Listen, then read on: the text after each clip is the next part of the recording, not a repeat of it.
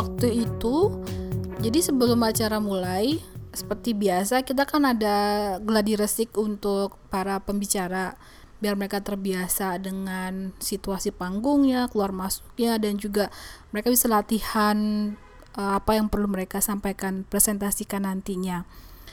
Semua sudah di setting, para pembicara ini gantian uh, latihan dengan situasi layarnya ternyata nggak kelihatan apa-apa.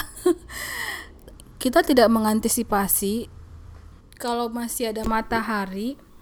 Jadi gini, uh, venue-nya itu didesain untuk acara nobar, nonton bareng, which is dilakukan di malam hari uh, dengan matahari sudah tidak ada, mengandalkan lampu proyektor dan lampu yang ada di sekitar situ.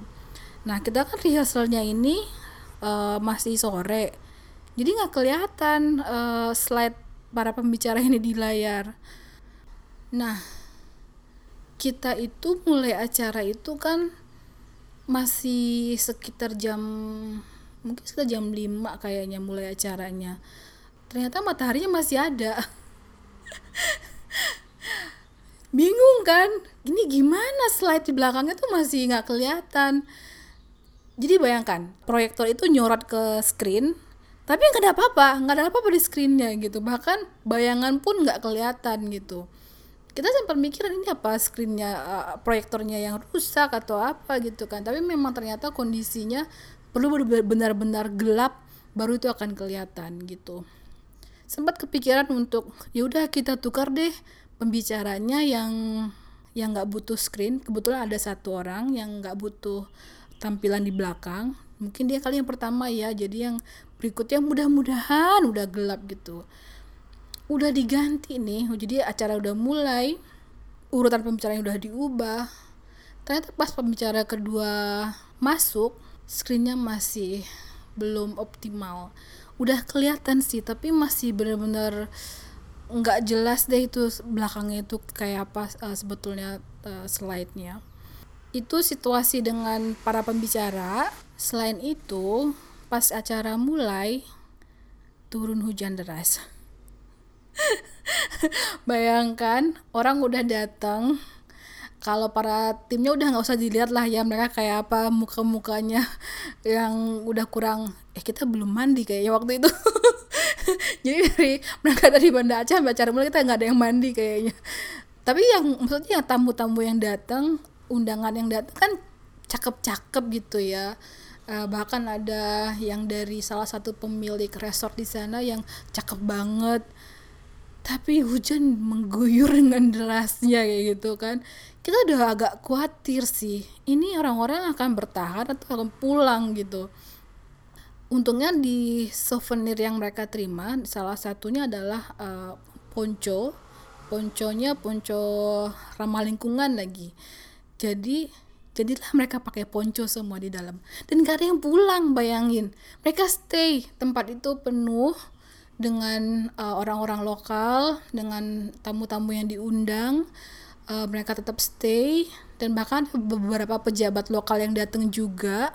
Kalau di foto tuh kelihatan ponco di mana-mana.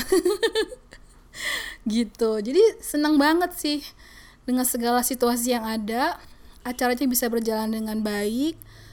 Jadi kalau sekarang uh, menceritakan ulang kejadian waktu itu berasa banget sih mengingat perjalanan menuju Sabang itu banyak banget hal-hal pertama yang dialamin jadi kayak pertama kali uh, mengadakan acara yang perjalanannya butuh tiga hari dua malam padahal masih di Indonesia gitu kan ini merupakan acara pertama di Sabang acara yang berbeda. Kontennya pun uh, benar-benar terkait dengan Sabangnya sendiri dengan tentang Aceh tentang budaya Aceh segala macam. Dan pengalamannya pun pengalaman yang berbeda dari yang pernah mereka alami sebelumnya. Jadi seneng sih uh, berakhirnya dengan menyenangkan